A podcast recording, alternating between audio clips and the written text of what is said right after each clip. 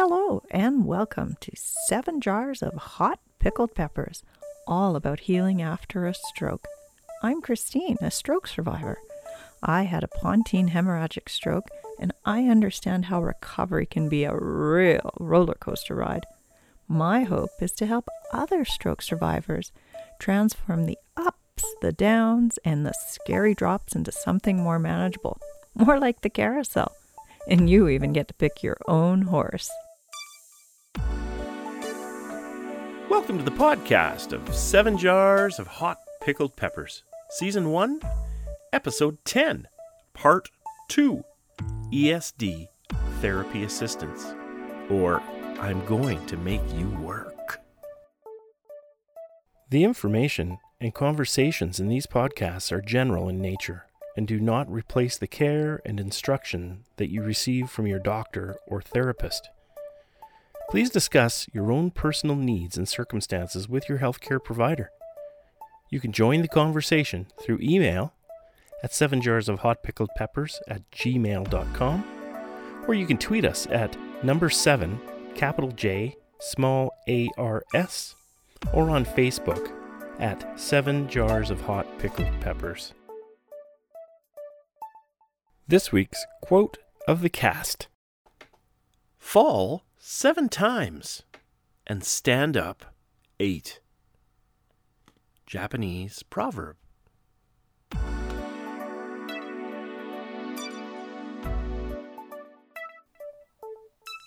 You can do it. One more time. I think you can walk faster. Come on. Good job. And occasionally, time for a break. These were all comments I heard from the therapy assistants who helped me during my recovery rehabilitation from my stroke. One assistant who regularly came to my house was both inspirational and irritating. She is one of those always positive people who is bubbly, encouraging, upbeat, and able to push you farther than you thought you could manage. If I wanted to feel sorry for myself or was just unmotivated, she was there, pushing the right buttons to get me moving and practicing my exercises. By the end of our sessions, I was always smiling and proud of what I had accomplished. She was never offended if I was sometimes grouchy or even refused one of her suggestions.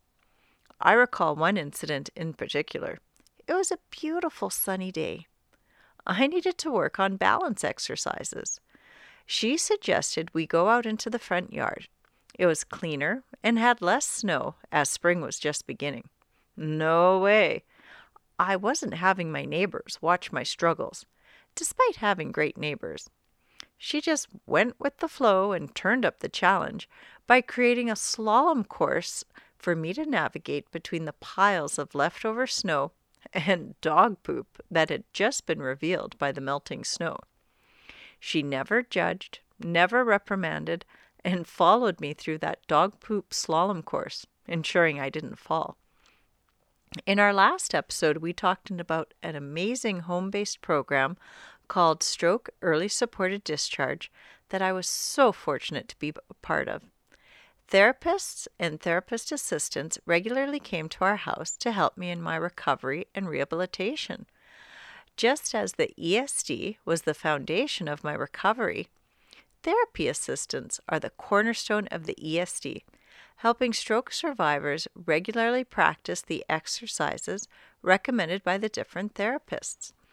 And despite feeling like we need to clean our house, which fell to my husband to complete, having rehab in my own home gave me a much-needed layer of security and helped the team understand who I was.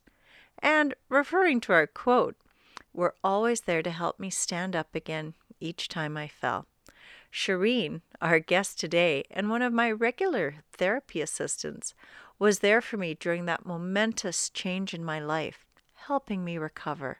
She and everyone in the E S D are forever woven into the fabric of mine and my family's life, a golden thread that stands for courage and resiliency.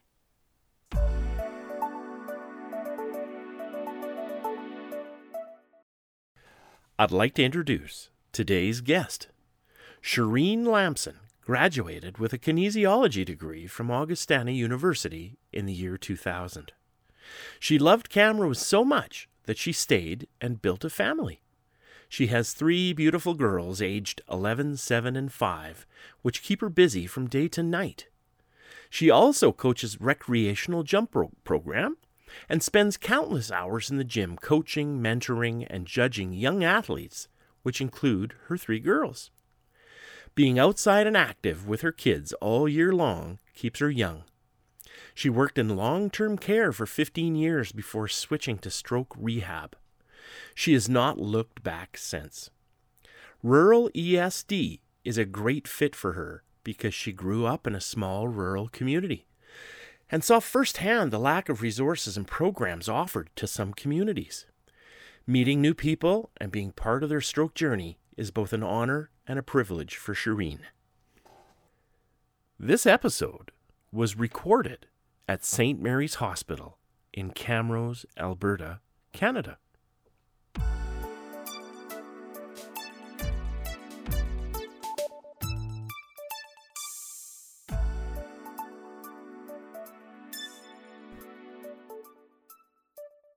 Welcome, Shireen, and thank you for taking time out of your busy schedule to talk about your job as a therapy assistant. Thanks for having me, Christine. First, could you tell us a little bit about yourself? Well, I am a mother of three girls that keep me active all the time, and I've worked in healthcare for about twenty years. Oh, wow. Yeah, so it's just something that I like doing. Um, I started off in recreation, moved over to physio and occupational therapy and long-term care, and then came over to work here in the hospital with stroke. Oh, fantastic. So how long have you been helping stroke survivors? I've worked uh, with stroke survivors for about two years now. Okay, fantastic. So tell us, what's it like being a therapy assistant? I always say therapy assistants have the best job because we get to do all the fun stuff and we don't have to make the hard decisions.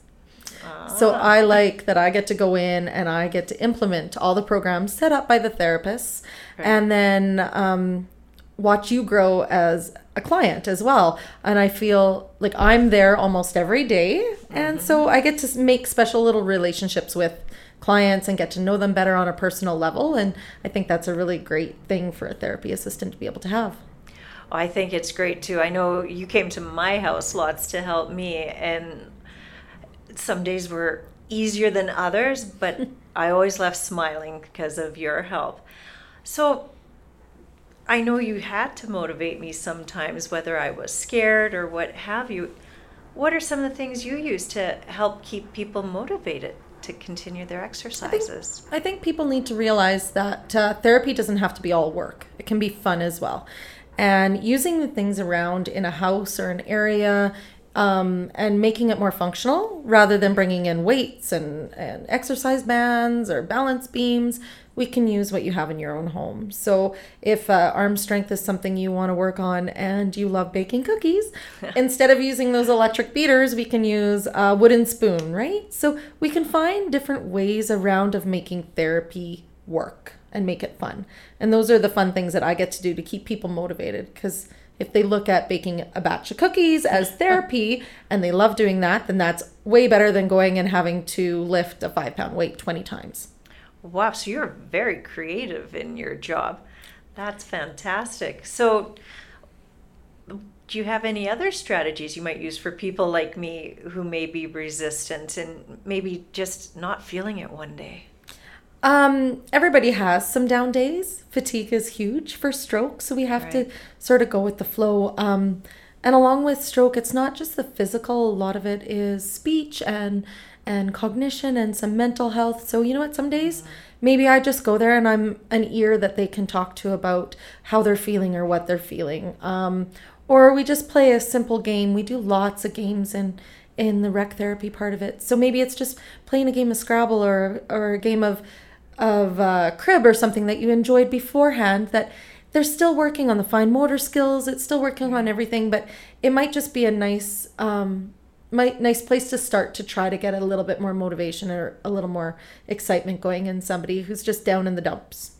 That's fantastic. I remember you and I played a game of crib once, and you're right, acceptance is a huge part because stroke is a life-altering event. So to have someone like you coming into people's houses is paramount to acceptance and therefore recovery. Yeah. So are most people welcoming of you in their home?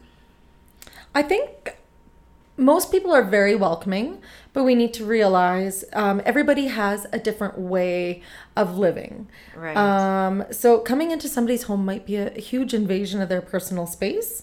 And so right. we're just really aware of that, and everybody's individualized, and we can't just go in there thinking the open arms are going to happen either. Right. So, you know, you got to take it slow and, and figure out what the client needs, and then figure out from there how, how much you can push into their daily lives. That's a great way of looking at it. Have you had some challenges going into people's homes? There's been some, but you know what? That that adds a, a a bit of interest to every day. Every day's a different kind of day. And, uh, you know, and going into people's houses, a lot of times you're like, ooh, don't go in there, the room's messy, or ooh, don't use that bathroom. um, honestly, when I go in to do therapy, I don't look at the person's house at all. I don't I don't see the, the dust in the corner or the the pile of laundry by the wash machine. I'm coming in to do therapy with you, and all the other right. stuff is uh, just extra. And honestly, I, it's almost like I have blinders on. I'm coming in to work with you, and, and that's about it. There have been some extreme cases, but I'm sure. Well, and again, the right attitude and being flexible must really help. So you're so bubbly, you're so enthusiastic. That's one of the things I loved about you. But what do you love most about the work you do? You know, I worked in long-term care for fifteen years, and um, spent those fifteen years just maintaining people's physical fitness before before right. they passed. And I think coming into this job here, I am helping people live their lives. Uh. Right? I'm not helping them at the end. I'm helping them live. And there's um, progression in their skills and their development, and there's progression in their rehab, and I get to be part of that. I get to be part of mm. everyday events that may be a milestone. And I think that's what I like most about my job, is that I'm seeing a difference in what I do. Wow. Well, you're sure making a difference as well. So thank you for that. And I mean, you're there when they've had a life-altering event. How do you remain so positive when you're helping these people? It seems like in stroke recovery, every tiny small step is a giant accomplishment. Mm. Um, whether it's holding up a pen or being able to eat with a fork again, or maybe it's running a marathon, right? Uh, every small little step is huge in stroke right. recovery. So, you know, even even if they're having a bad day, look, you got up off the couch without using a cane, right? Just mm. those little things. Like, so I like to really make sure everybody's aware of the small things that they gain, because that's how you build those stepping stones into getting back to your your regular day. That's so important, and to celebrate each small step. I know when we uh, accomplished some of our walking stuff, you always made me feel proud of what I had done instead of looking back to what I couldn't do. You were always very creative in some of the exercises when you visited me, incorporating things from my home and daily life, kind of like what you were mentioning before. Can you share any other stories about being creative with people you're helping?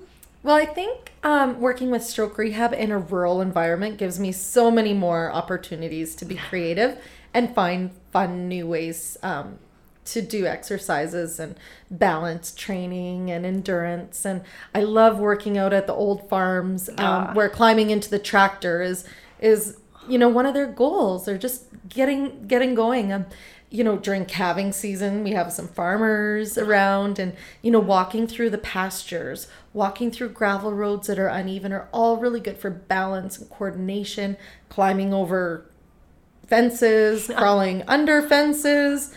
Um, all of those things are are great rehab um, exercises, developments. Yeah. So, you know what? It's just, again, like taking what you have and right. uh, going with it. And being out in rural, it's it's awesome. You know, like you can push that lawnmower and you can pull that wagon and you can climb the fences and chase a cow and ride a horse.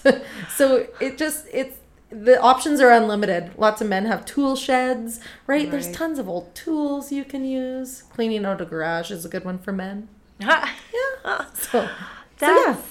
That's incredible, and I guess that's part of the benefit of being able to be part of a home program, because then the people, they see the benefit of the exercises and it's in their own home. Maybe they're more likely to carry on with them. Have yeah. you noticed that? Yeah, you know what? Sometimes the motivation is there to do more. So instead of, you know, jumping on, on the quad and driving to the cattle barn, they'll walk, right? So steps like that are huge for us. Um, right. Uh, walking on gravel roads is one of the best things. I even use some of the rocks on the road to help them kick, ah. right? So, or pick up a rock and throw it as we're going along. So you're getting in the legs, the arms, everything. And those are habits that we can create and carry on right. forever. That's amazing. Yeah, your vibrancy just motivates people to do more, and it's in their daily life, which is even better. So you've worked and touched with a lot of people, and you've helped them. Have you learned things from any of the stroke survivors you've helped? I've learned lots. um, I learned how to cross stitch, which was really? great fun. I'm not very good at it, but I sure tried. Um, lots of different card games I've learned. Um, I'm not a very good cook or a baker, but I have done some of that kind of stuff too. So, um, and I'm able to bring some of the skills that I know too. We had uh, right. we've had some fishermen on our on our team, and I know how to tie a really good knot. Ah. So, you know, I was able to show them a few things and show me a few things. And yeah, it's a push and pull. Oh, that's fantastic, I guess. And just being open to what have people have to show you and what you can show them. So you meet a lot of different people as well through your jobs. You talked about calving and everything else. Do you ever find yourself learning anything um, from them other than... like, I guess, life lessons?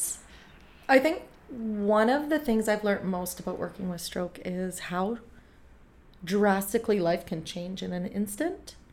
Um, we are all susceptible to a stroke.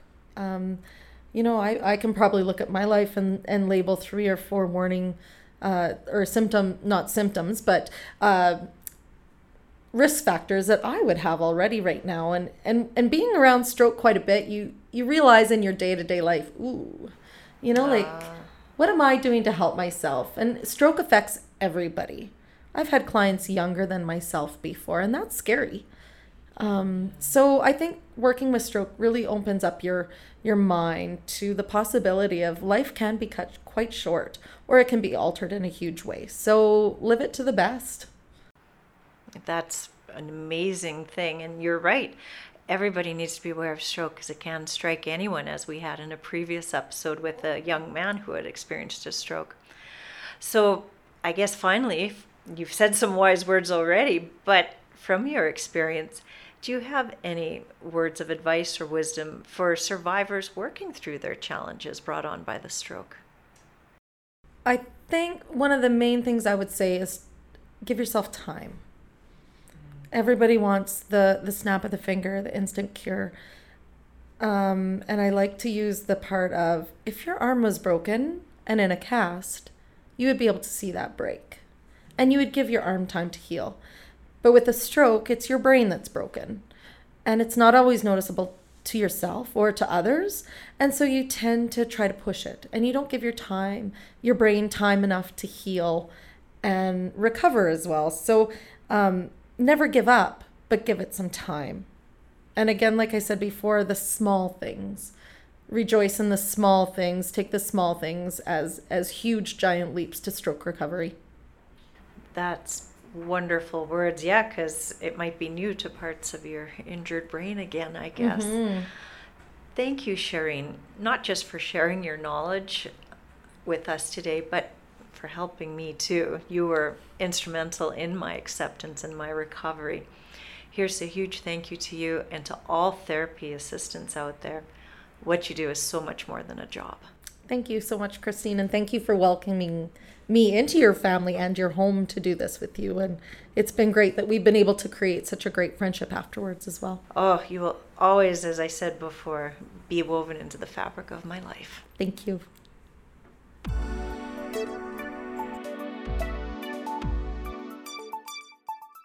Now it's time for Speak to the Tweet. Here's another tweet we received. That website from episode six, vestibular dot org, is awesome in helping me understand my dizziness. Thanks. And thank you for the tweet.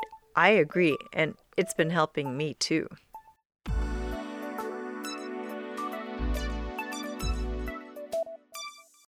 This week's joke of the week. I fired my massage therapist today. She just rubbed me the wrong way. Oh, oh Christine.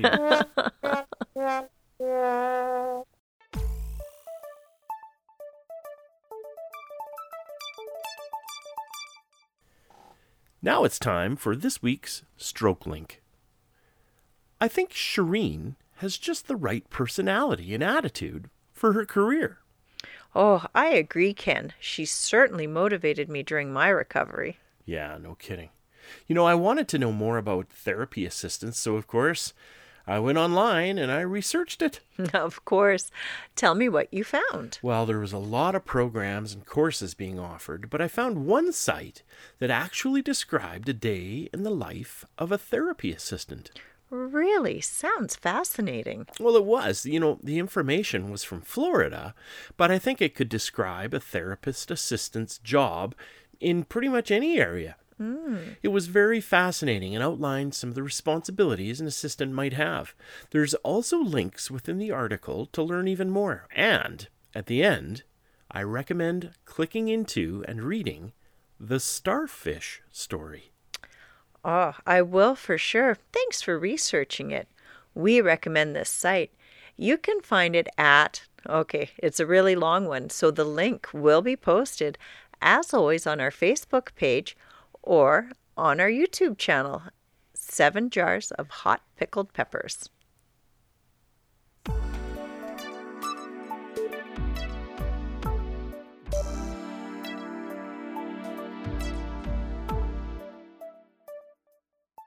Last but not least, remember FAST, F A S T. If you or a loved one experience any changes in your face, arm, or speech, time to get yourself to the hospital quickly. You can call nine one one in Canada for emergencies, or for inquiries, you can call HealthLink in Canada at one eight six six, four oh eight, five four six five and talk to a healthcare professional. Hey, so that's our show for this week. Thank you for listening. Don't forget to like us on Facebook and leave us a comment on Podbean. If you have any questions or comments, jokes or ideas for future topics, don't hesitate to get a hold of us. Please also visit our webpage at w w w dot seven jars of hot pickled peppers dot com. So until next time, remember, everything will be okay in the end. If it's not okay, then it isn't the end. Goodbye and good health.